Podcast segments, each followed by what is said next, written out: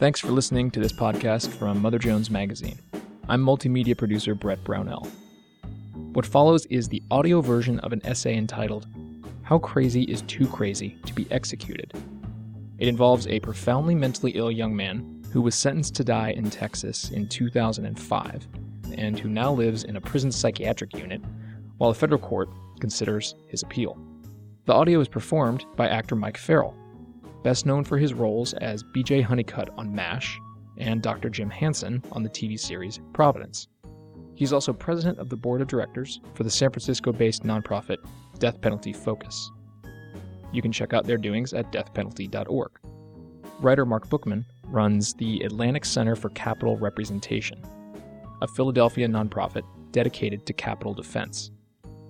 You can read his essay, along with a companion piece on other death penalty cases involving mentally ill prisoners, at motherjones.com slash Andre.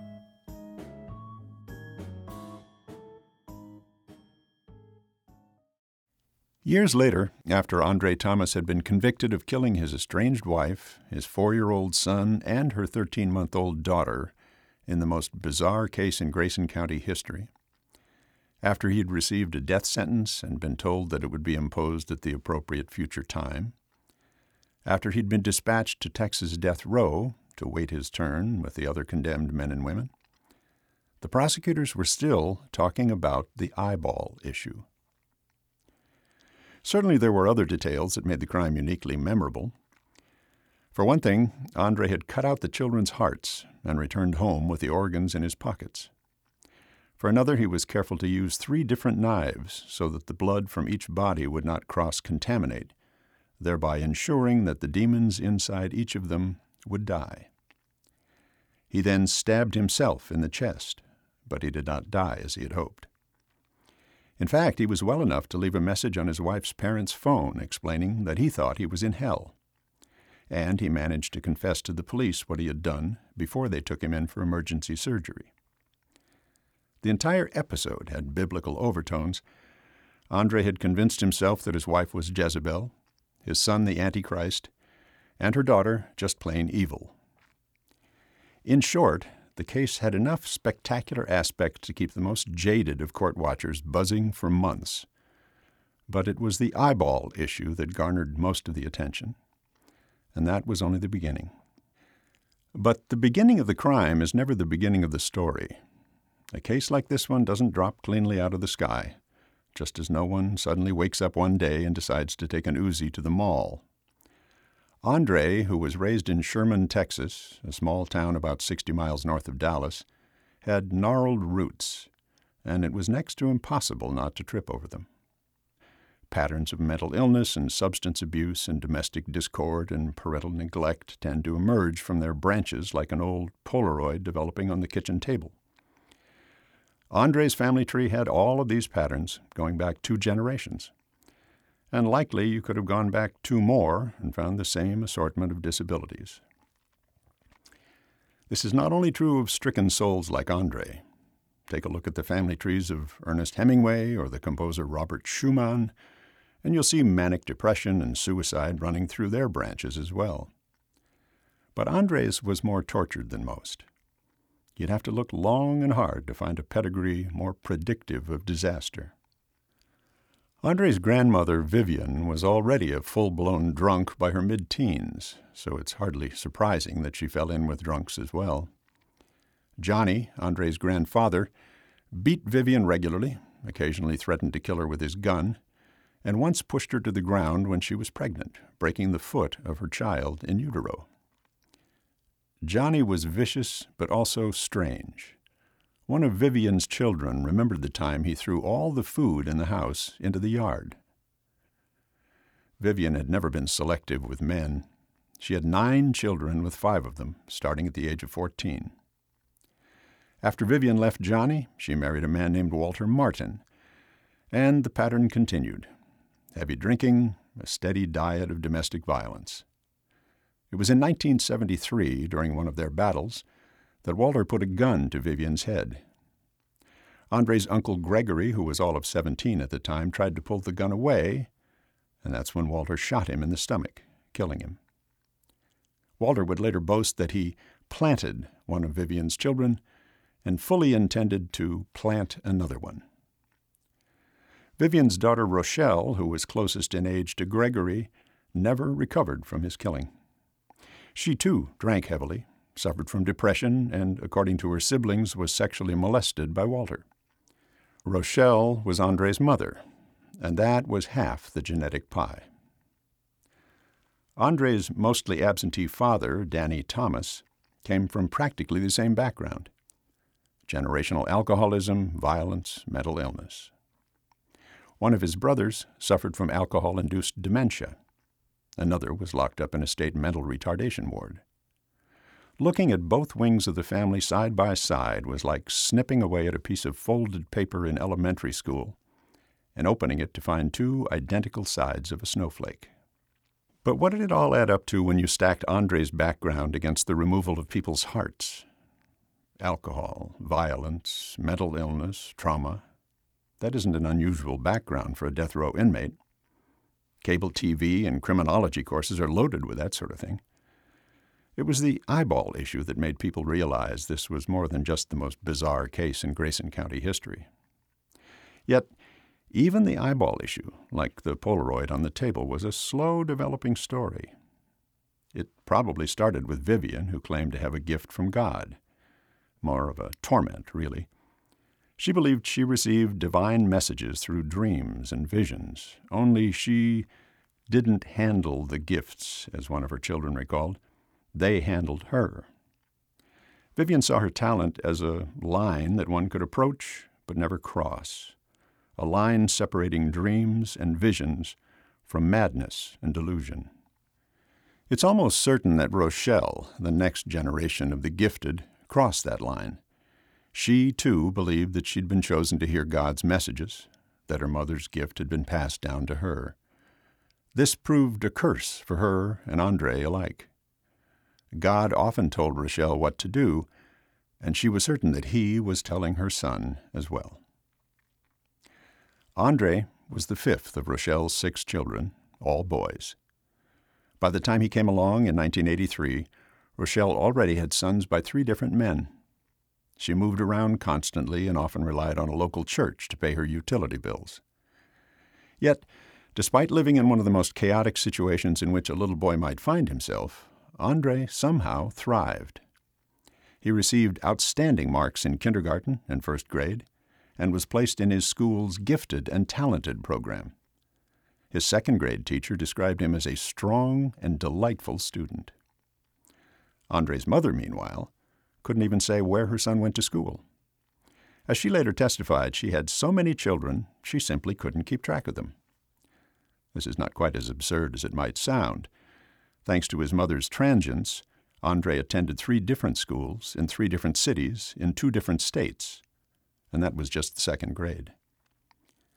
Around third grade, Andre started telling his friends, apparently in earnest, that he was Raiden, a character from the video game Mortal Kombat. Like his mother and grandmother before him, he was hearing voices. He made no secret of it. Lots of people knew that Andre suffered from what the professionals called auditory hallucinations.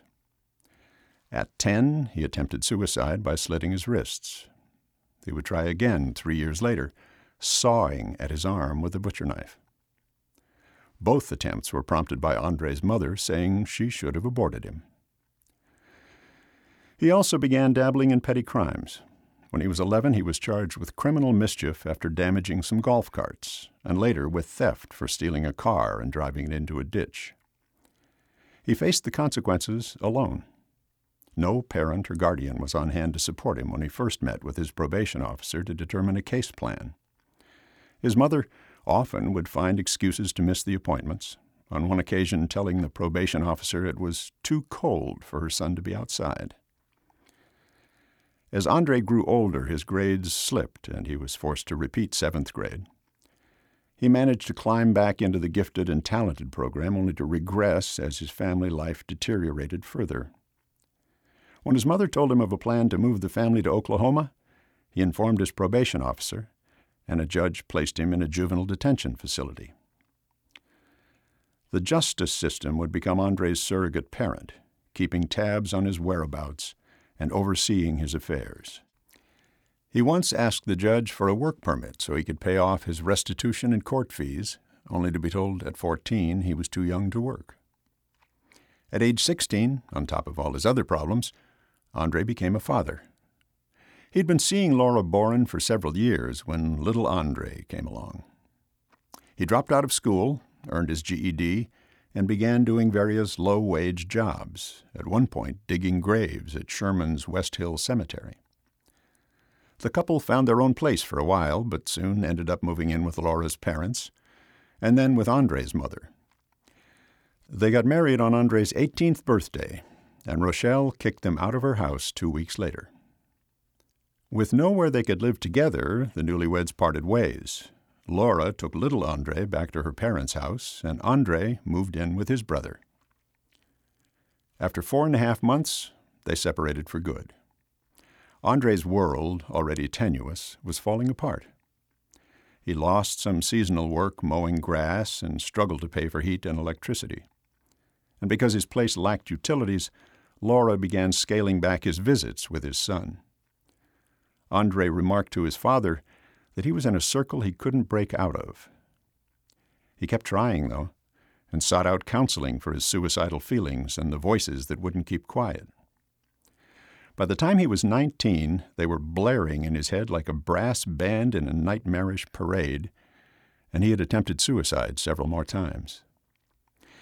As the date of the murders approached, Andre's behavior grew even weirder. He stopped talking for days at a time, placing duct tape over his mouth. He fixated on the dollar bill, imagining a code for his salvation among its symbols. Three weeks before the killings, he overdosed on Coricidin, a brand of cough medicine, and wound up at a mental health facility in Sherman where he asked the staff to kill him. Life is too much for me to handle, he said. Somehow they let him leave on his assurance that he was going straight to a nearby hospital. When he failed to show up, a warrant went out for his immediate apprehension, but the police failed to enforce it. Two days before the killings, Andre overdosed again and stabbed himself with a knife. He walked into the ER at the Texoma Medical Center where an attending physician deemed him suicidal and quoted him saying he was trying to cross over into heaven. The doctor would later testify that Andre was really mentally ill, as if to stress that this wasn't just your run of the mill crazy person. And then there was this detail from the physician's records Thomas, he wrote, is psychotic he thinks something like holodeck on Star Trek is happening to him.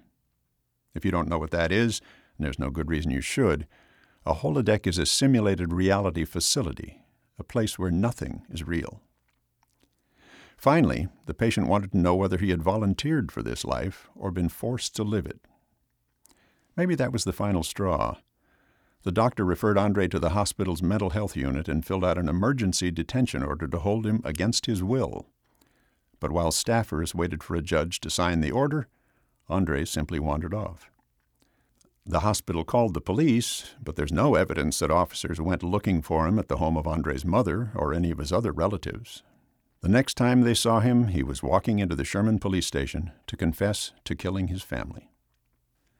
You might wonder what Andre was thinking when he removed the children's hearts and placed them in his pockets to take home, along with a piece of Laura's lung, which he mistook for her heart. By his own account, he had received a message from God telling him to kill Jezebel, the Antichrist, and a related evil spirit. The only other clue was the dollar bill he had folded lengthwise and left next to his wife's leg, exposing the pyramid with the eye at the top. Pull out a dollar bill and look at the back for yourself. Above the eye are the words Annuit Coeptis. He approves our undertakings. It's likely you haven't thought much about this, but Andre did, for hours at a time.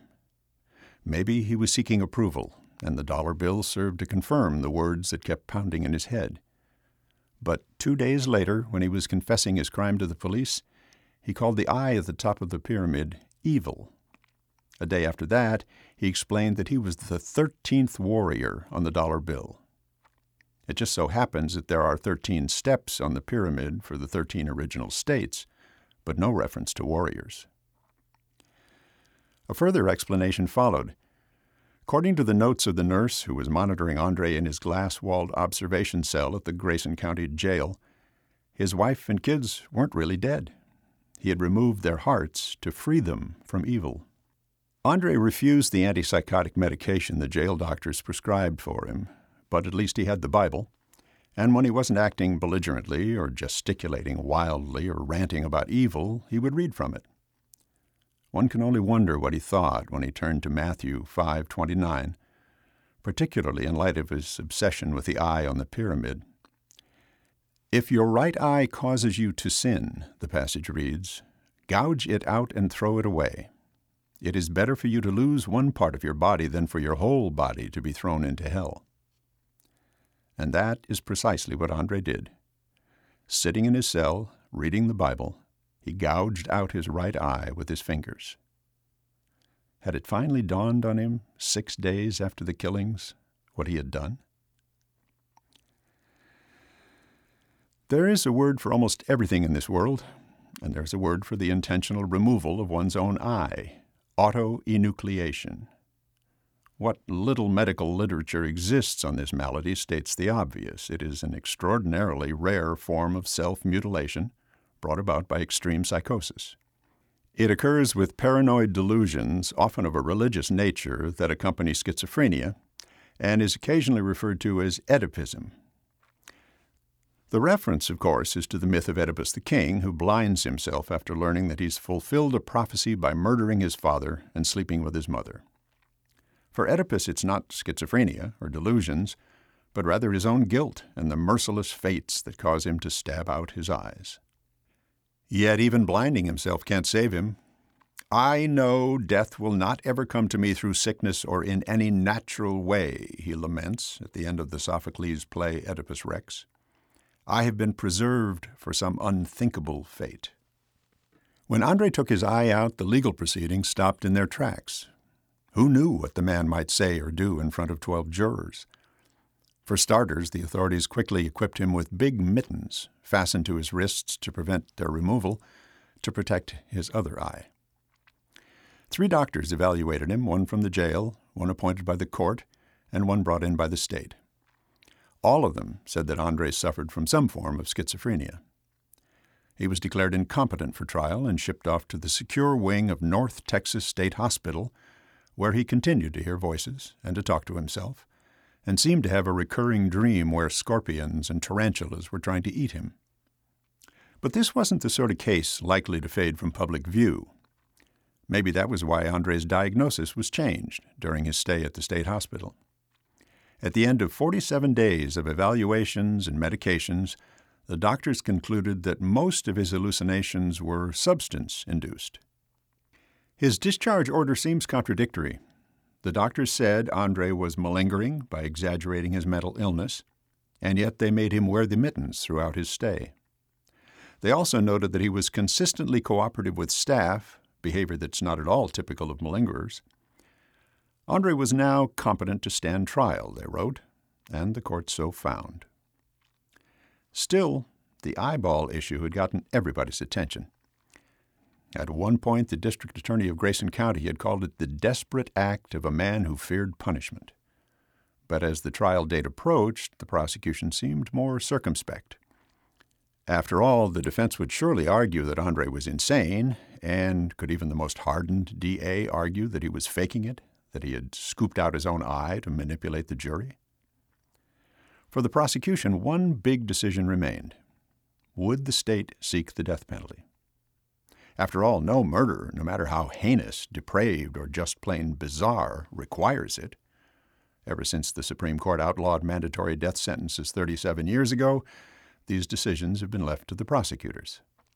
In Texas, district attorneys have used their discretion broadly not only in seeking the death penalty, but also in making sure it is carried out.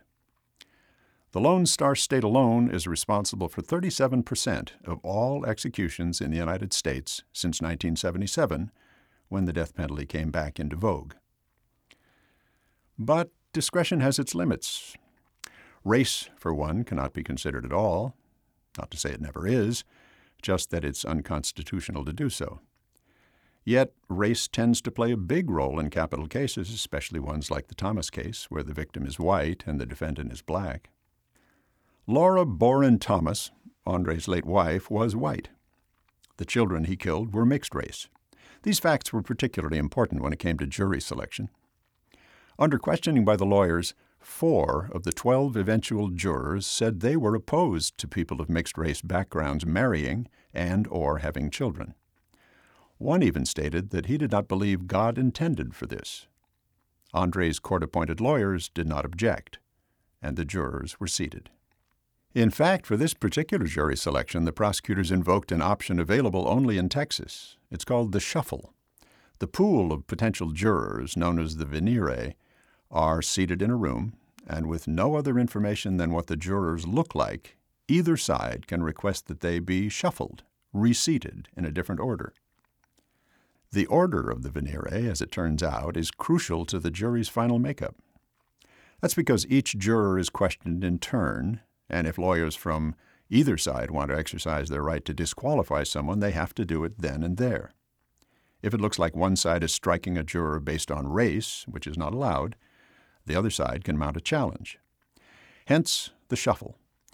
At Andre's trial, there were initially six African Americans seated in the first two rows. After the shuffle, which proceeded without any objection by the defense, there were no blacks in the first five rows.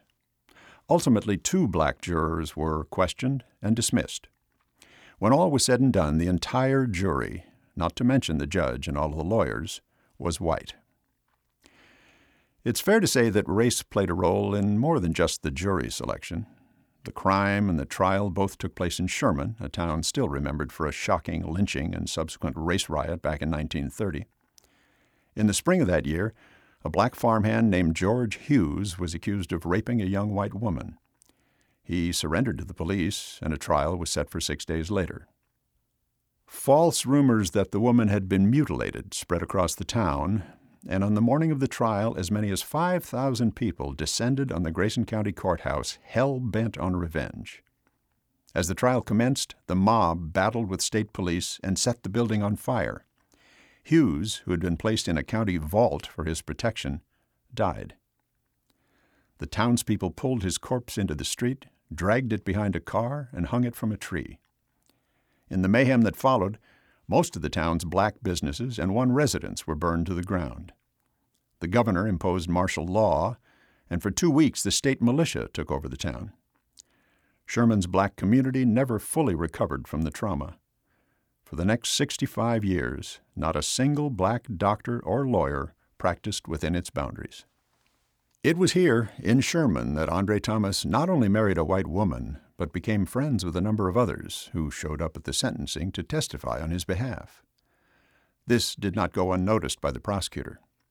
In the last sentence of his closing argument in favor of the death penalty, he mentioned the string of girls that came up here and asked the jurors if they were willing to risk Andre asking your daughter out or your granddaughter out.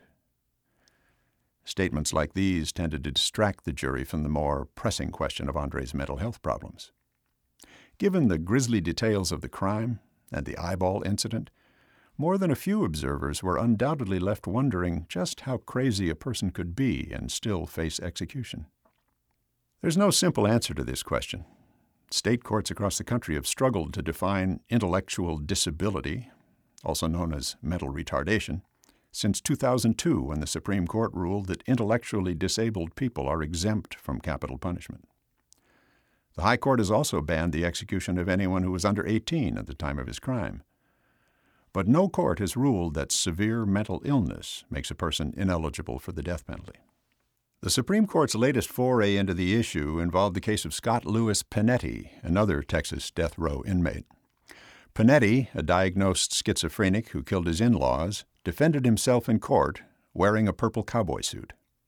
As if that weren't enough, he asked to subpoena Jesus, John F. Kennedy, and the Pope.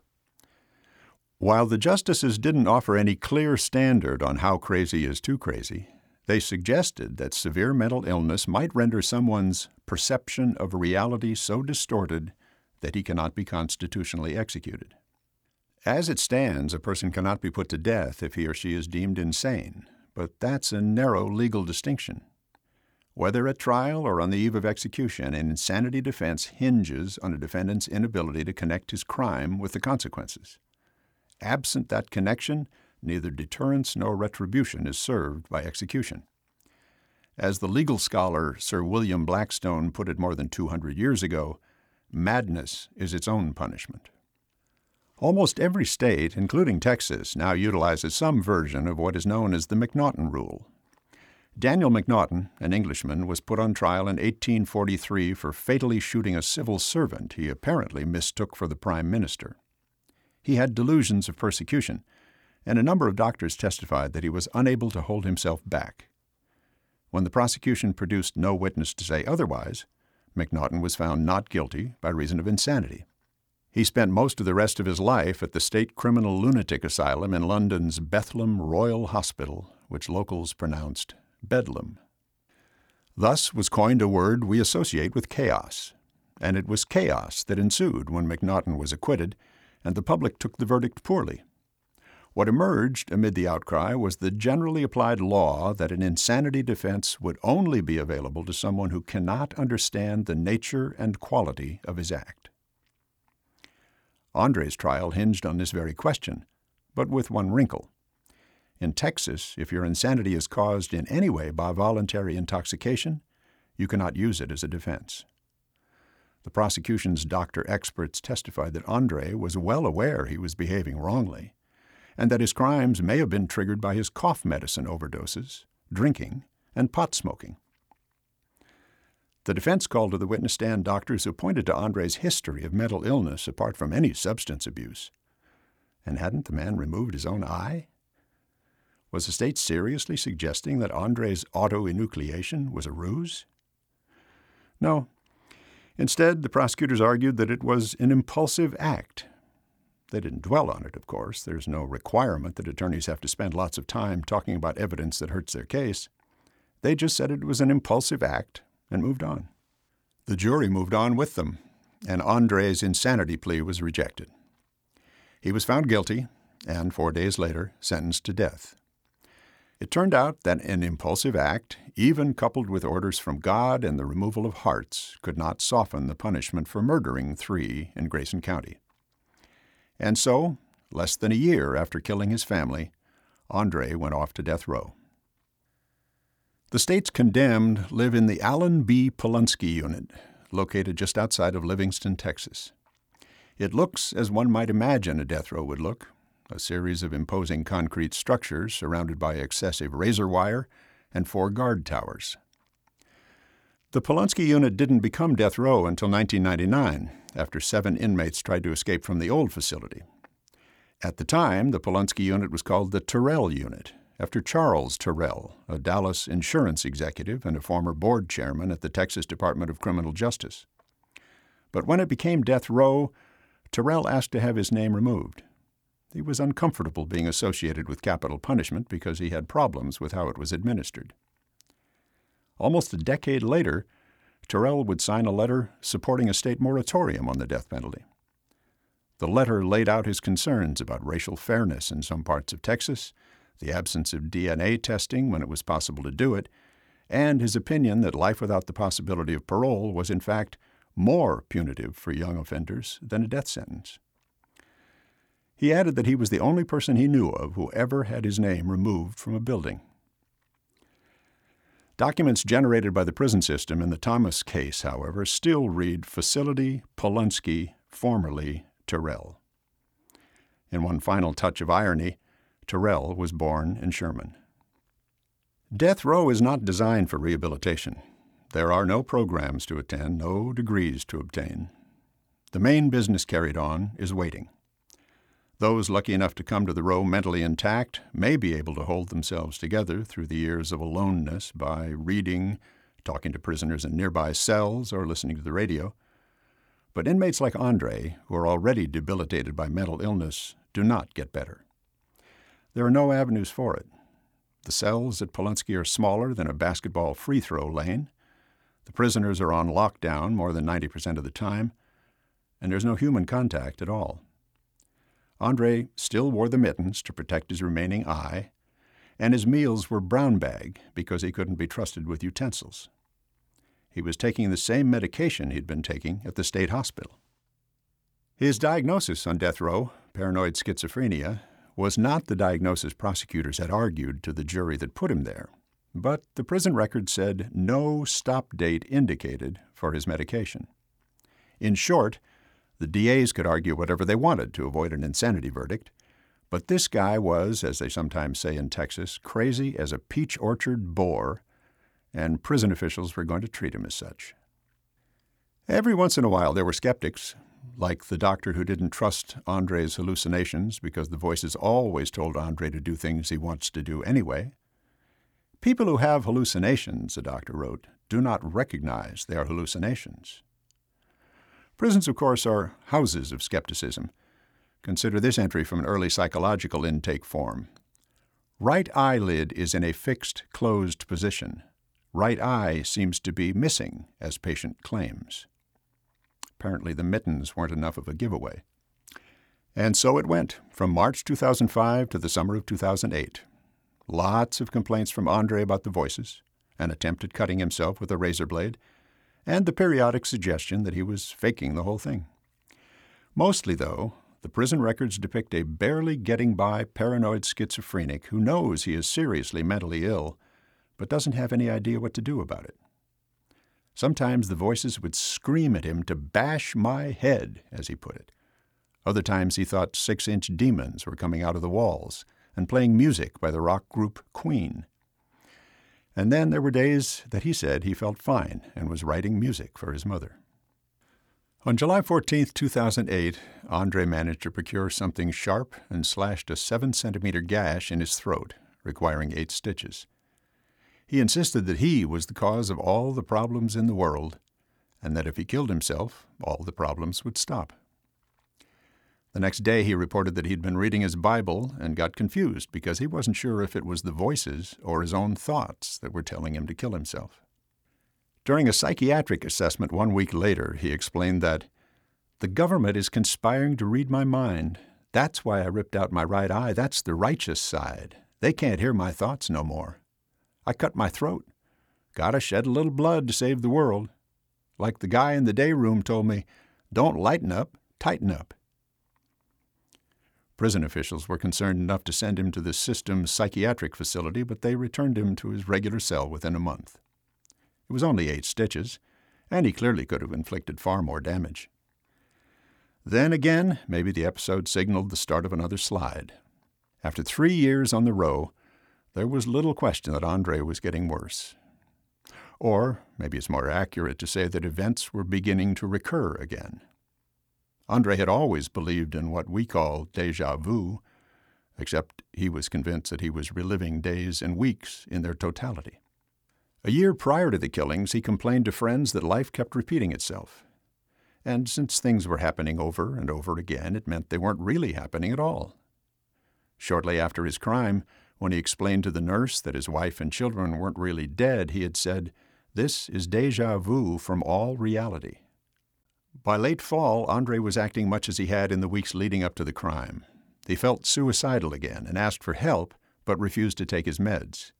He stopped talking and wouldn't eat. He came out to see his lawyer with scotch tape clumsily covering his mouth and insisted on writing his answers to her questions on a glass partition with his finger. It's conceivable that Andre's relapse was related to an incident in late November when he found himself in a cell next to an inmate who swore he was the Antichrist. This enraged Andre, who believed he had already done God's work in removing the Antichrist from the earthly realm. Perhaps what he did next, the thing that got everybody's attention again, resulted from a combination of all these things. On December 9, 2008, Andre ripped out his left eye, his only eye, and he ate it. As he explained some days later, he didn't want the government to read his thoughts, so he ate the eye because he was certain they would figure out some way to put it back in. He said he'd been reading the book of Revelations and felt sympathy for the devil because it wasn't all Satan's fault. After all, Andre was supposed to have been aborted. After the second eye removal, it was clear that the Polunsky unit was no longer the appropriate home for Andre. he was packed off to Jester 4, a state prison psychiatric unit. As the name implies, Jester 4 is one of a series of Jester units, all located in Richmond, Texas, just southwest of Houston. The complex is surrounded by cornfields. Indeed, the property once hosted the Harlem Plantation, which became a prison farm in the late 1800s. It was renamed in honor of former Governor Buford H. Jester, who served from 1946 to 1949 and was in the process of reforming the state prisons when he died in office of a heart attack. There are a few other death row inmates at Jester 4, but the unit is reserved for the mentally ill. Andre is still locked in a small cell 23 hours a day, but by all accounts, Jester 4 is a quieter place. He seems more comfortable around other mentally ill prisoners, and he does not believe, as he did at Polunsky, that they are scheming against him. He hasn't yet learned to read Braille, and the medicine he is on now tends to knock him out for large portions of the day. When he's awake, he often breaks into song. He's a big fan of Depeche Mode. Joe Brown, the district attorney of Grayson County, said he was surprised to hear that Andre had removed his second eye, but he did not call it a second impulsive act. He simply announced that the state would gather together Andre's records and evaluate the situation. The records themselves are remarkable, if only to show how acceptable bizarre thoughts can become in a prison psychiatric setting. Eight days after swallowing his remaining eye, for example, Andre reports that he is hearing voices, including that of God, and says the government has the eye he didn't eat and he wants it back. The evaluation form accompanying these remarks indicates that he is not presenting delusional or paranoid symptoms and that his insight slash judgment is fair. Other records are similarly disingenuous. Four years have passed since the second eyeball incident, but Andre's prosecutors have not reported back about their record gathering or any subsequent evaluation. Texas continues to forcefully pursue Andre's execution. No state authority figure has expressed hesitation about ending the life of a man who intentionally blinded himself, nor has there been any move by the district attorney to reconsider Andre's mental state at the time of the killings. The only one who has revisited the issue, apart from the lawyers who are now appealing his sentence in the Texas federal courts, is Andre himself. He spoke about it with a nurse shortly after he slashed his own throat, back when he still had one eye to see with. I killed my wife and two kids, he said. My wife was Jezebel. God told me to, so I cut out their hearts. I fucked up, though. I heard another voice. I thought it was God, so I listened. It told me not to complete the ritual and don't burn the hearts. So I threw them out. This failure, he explained, would bring consequences.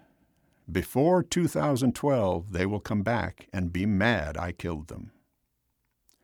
But now it's 2013. His family hasn't come back and won't. Andre Thomas remains in his tiny cell on death row, waiting. And no one, not even Andre, is quite certain what he's waiting for. This essay was written by Marc Bookman, a longtime writer and death penalty lawyer. Marc presently runs the Atlantic Center for Capital Representation, a Philadelphia nonprofit dedicated to capital defense. He has no involvement in the Andre Thomas case. You can read the essay along with a companion piece on other cases involving mentally ill prisoners and capital punishment at motherjones.com/andre. It was performed by actor Mike Farrell who is best known for his roles as B.J. Honeycutt on MASH and Jim Hansen on the TV series Providence. Mike is also president of the board of directors for the San Francisco based nonprofit Death Penalty Focus. You can check out their doings at deathpenalty.org.